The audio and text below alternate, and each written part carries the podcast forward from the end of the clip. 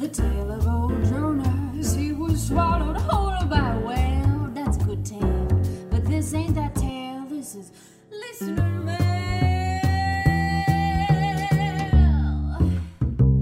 Listener mail. Hello, you're listening to Topics, and this is Listener Mail. Hey, Mike, how you doing? I'm doing great. Always excited to dig into the mailbag and see what some of our listeners have brought to the table for us to unpack.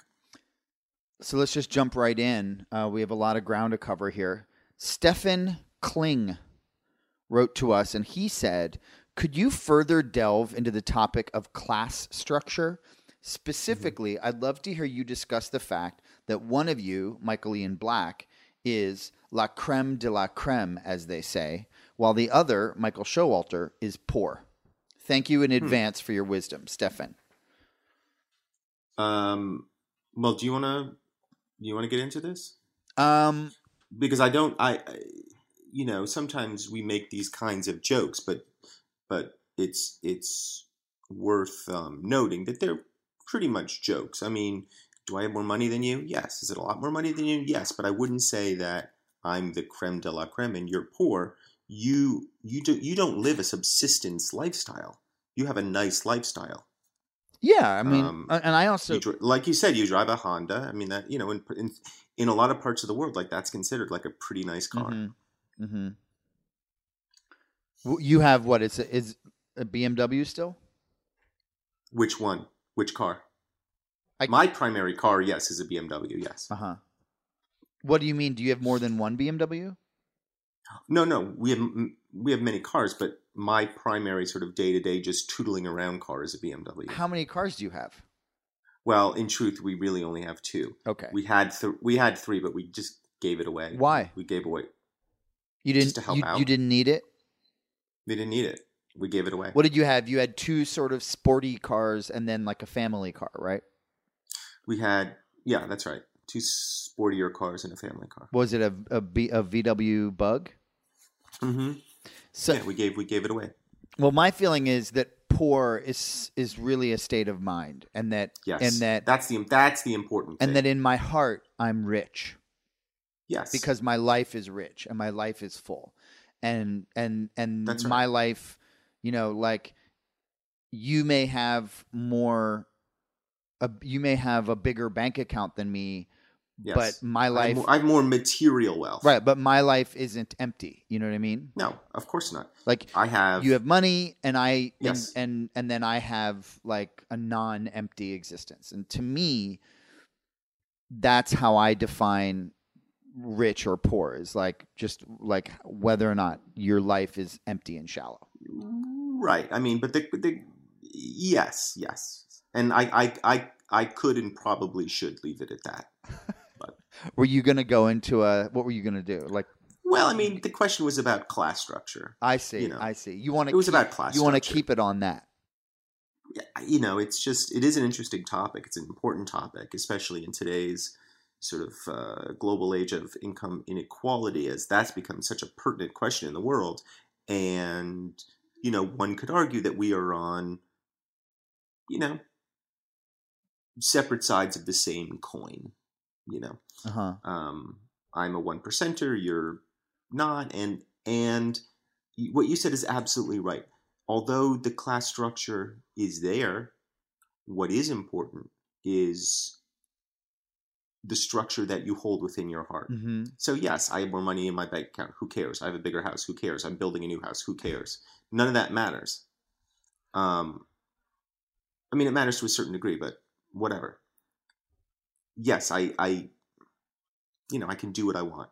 You know, um, you're working on a sitcom. You know that that uh, you know that you you have to do, and that's great. We all need. We all should work. Work is important. It validates our existence. Anyway, some very interesting points of view. I feel like we just got that we got there. So, Stefan, I hope that answers your question. Uh, let's go on to uh, Brendan Faherty from Boston, Massachusetts. He writes My question is about the vast amount of topics available to, for discussion on your podcast. Do you intend to cover all available topics eventually, or would you be satisfied with covering about 80% of available topics? Hmm. And then he wrote, Thanks in advance, and I love the show. Thank you. It's- Thank you, Brendan. Yeah, thank you. Um, do you have an opinion about that?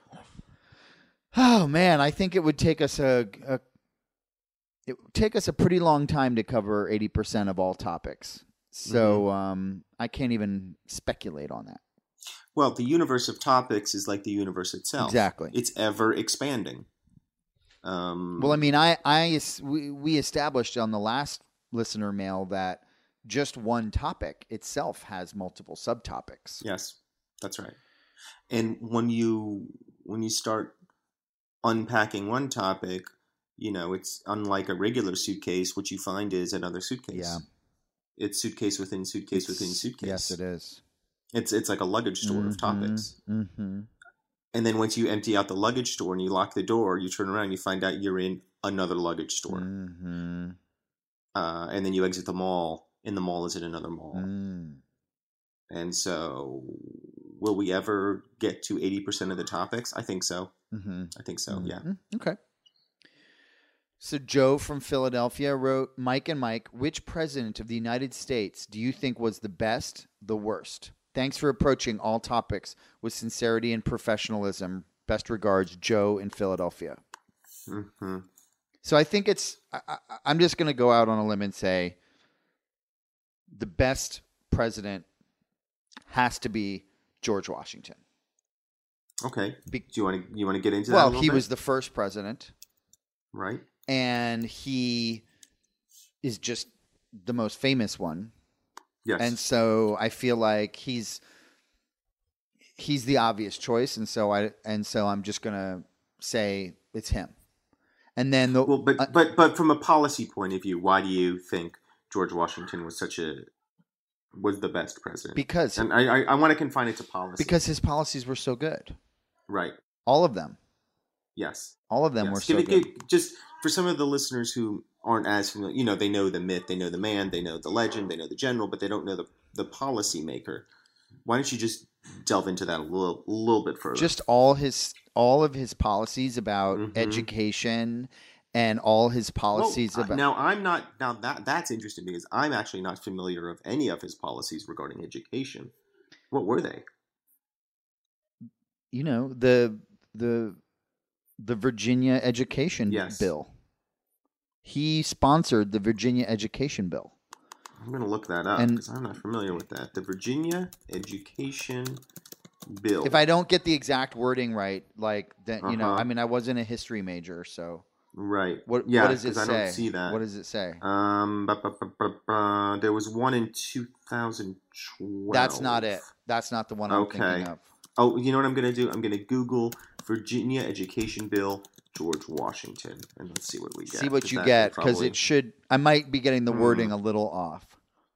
Mhm, Anyway, look, the point is, it was a very far-reaching thing, and he pretty much mhm. he pretty much set in motion the whole public school system that we have. And I think even though it's a flawed system, I think that it at least, you know, a big chunk of credit needs to go to George Washington for that. Mhm. But uh, I mean, forget about that. Forget about that. I mean, he was responsible for so many. I hear so much typing going on over there. Well, now I'm checking out the American public school system history. Uh huh. Right. Uh, Who do you think is the best president?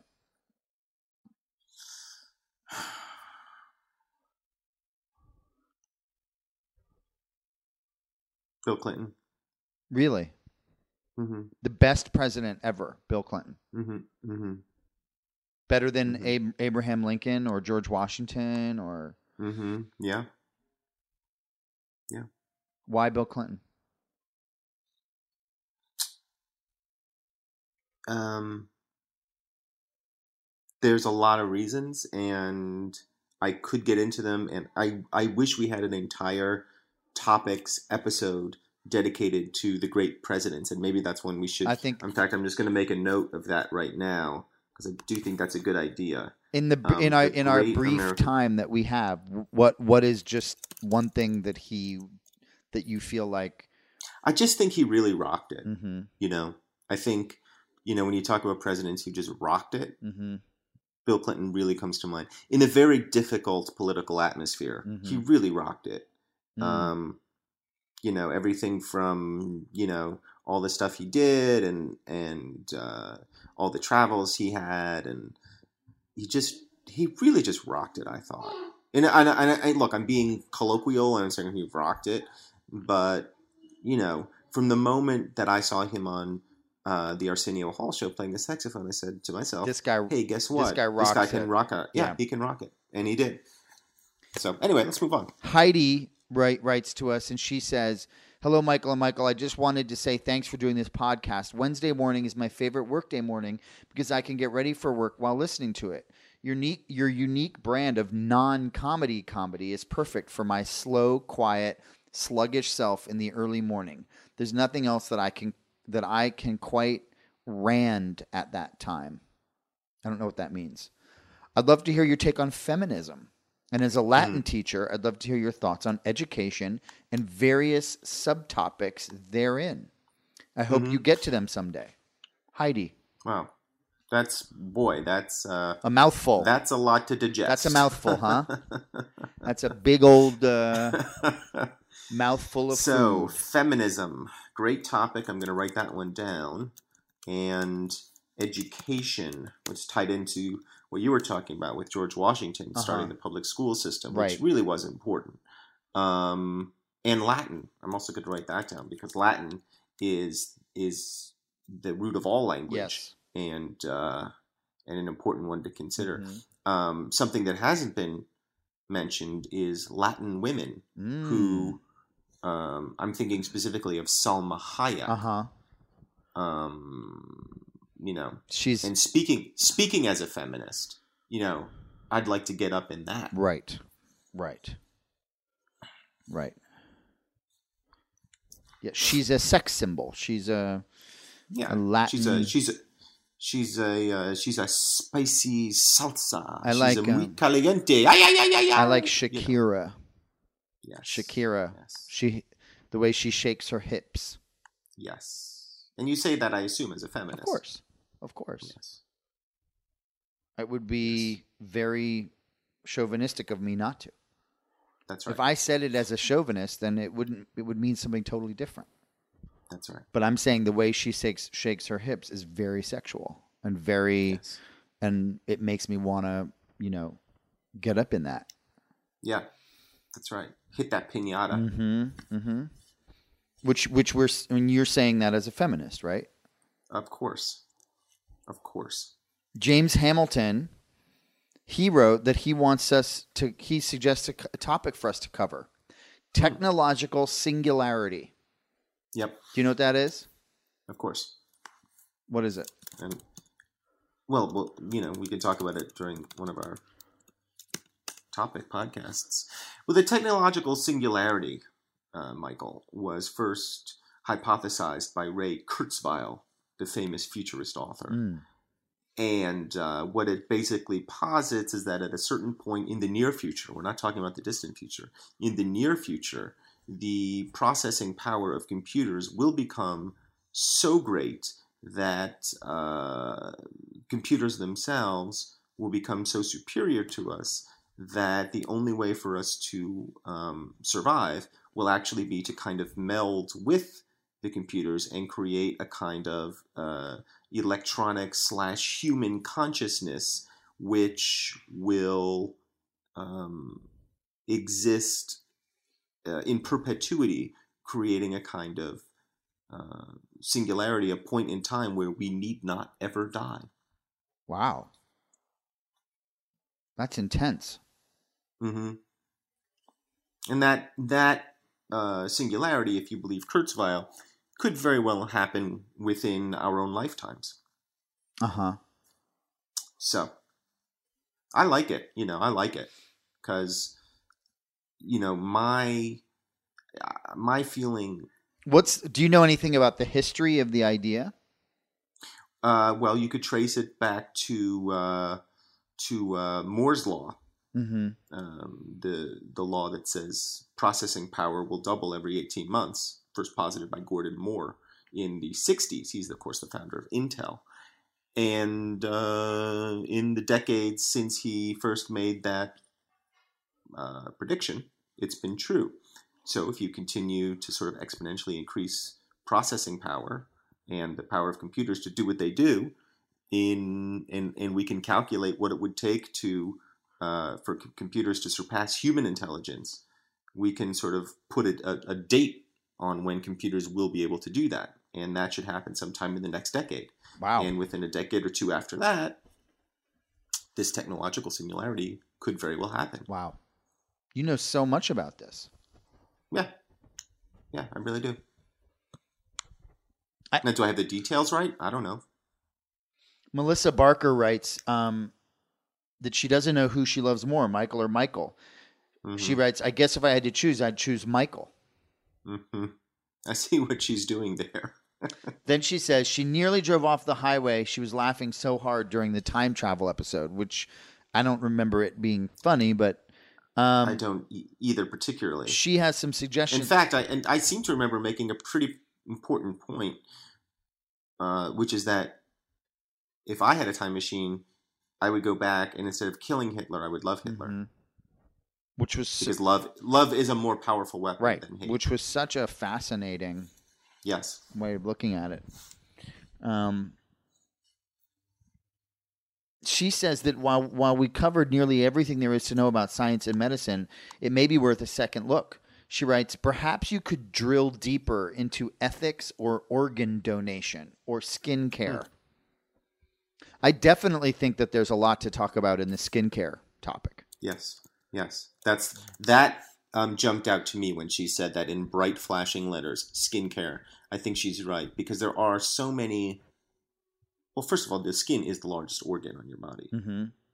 and there's so many books and um, uh, uh, infomercials and snake oil salesmen out there trying to sell you good skincare products. And it probably would be worth you and I going through and sort of dispelling a lot of those myths. Mm-hmm. Most I know you're very you're very involved in skincare. Well, I think you said something interesting about that skin is an organ. Most people don't don't know that. Mm-hmm. Mm-hmm. And you know, she mentioned organ donation. Um, and at this point, we don't really donate our skin, but there are face donors. Mm-hmm. So, you know, if you want to, if you want to be a face donor, you really should take care of your skin. Mm-hmm. So true. You're making some really good points, and I think you could do a whole bunch of stuff about like zit cream and stuff, Mm-hmm. like ab- about getting zits Yes. and just Yes. and just zapping them with like clear Yes. And stuff. yes. Yes. Yes. I, I, I really like what you're saying about zit cream right now. And just zapping them and stuff. Yeah, zapping it. Like if you're a teenager or something and you have a pizza face and you're just like, ah. I have a pizza face. Yes, I have a pizza face. I need to zap that. I want to za- I want to zap those zits Yes, with some zit cream. with some Yes. with some zit cream, as you say. Or as, Well, or save it for the podcast because this is really rich in important stuff. What do you say, Mike? You want to do one more? Last one. Um, this one comes from uh, Dr. Scott. Mhm. And he writes, You guys have touched briefly on the topic of Eastern medicine. I think it'd nice to hear a full podcast episode on naturopathic or holistic medicine. Thank you. He writes, Thank you, Dr. Scott. Hmm So, Now I wonder if Dr. Scott himself is uh, an osteopath. mm-hmm, mm-hmm. um, or a holistic doctor. Well, Dr. Um, Scott- it is a f- Dr. Scott, if a- you're if you're listening, uh, let us know if you're uh, if holistic medicine is your uh, specialty. In which case, we'll have you come on the show and you can talk to us about it a little bit because apparently you know you know so much about it. yeah. He's he's um, the, the the entire email was a little bit of a humble brag, and you know that's fine. I think I think people sometimes feel the need to toot their own horns a, a, a little bit, and, and that that generally comes actually from insecurity and not from um, an inflated sense of self or, or ego, but it actually comes from a from a separate place. Now, with Dr. Scott, I can't tell. It, it, it does seem like he does have a kind of narcissistic personality disorder. I don't know if you picked up on that. I, I mean, I, I, you know, looking at it a little bit now, I do see that. I mean, th- there's just this this bravado about it. Um, Mhm. He says episode naturopathic or holistic medicine. It's like we Yes, we get it. You know, we get it. You know more than one. You know, you have a big vocabulary. You know ten different words for this thing. It's like if you know so much about it, then why do you need to ask us? You know, if you if, Right. if you're the world's foremost expert on it, then why are you writing us a letter, rubbing it in our face that we didn't talk about it? It just Right. seems it, it, it seems it's it's a hate mail. It's hate mail. It's a hater thing. Yeah, yes, yes. He's a troll. This guy's a troll. He's a troll and it's unfortunate but you know in in any creative endeavor that you do and you open yourself up and you make yourself vulnerable you're going to get haters. Mhm. and let this email serve as a lesson to those of you listening who really do enjoy the podcast and really do care about these topics that um, maybe you're experiencing it in some of your study groups where one person just is not on the same page. If so so be it. Wish them fare thee well. Um, but don't get caught up in the hate because you know hate hate itself uh, can be a disease Mhm. and it can spread Mhm. it's contagious Mhm. don't don't be the contagion Mhm. Mhm. Don't be the problem. Be the solution. yes Um, I think that would be a, that's a great place for us to uh, end this uh, session of listener mail. hmm Um, and as always, for those of you that are uh, fans of the show, uh, give us a, uh, a review or a rating on iTunes. Help us get the word out o- about it. Right. we're trying very hard to make topics um, as as invaluable to the world as it is to michael and myself Yeah. Um, and uh, until next time, uh, I'll be uh, thinking of the of today's conversation. As will i um, and if you'd like to have your letter read on a future episode of listener mail write to us at topicspodcast at gmail.com until next time michael Bye. The tale of old Jonas, he was swallowed whole by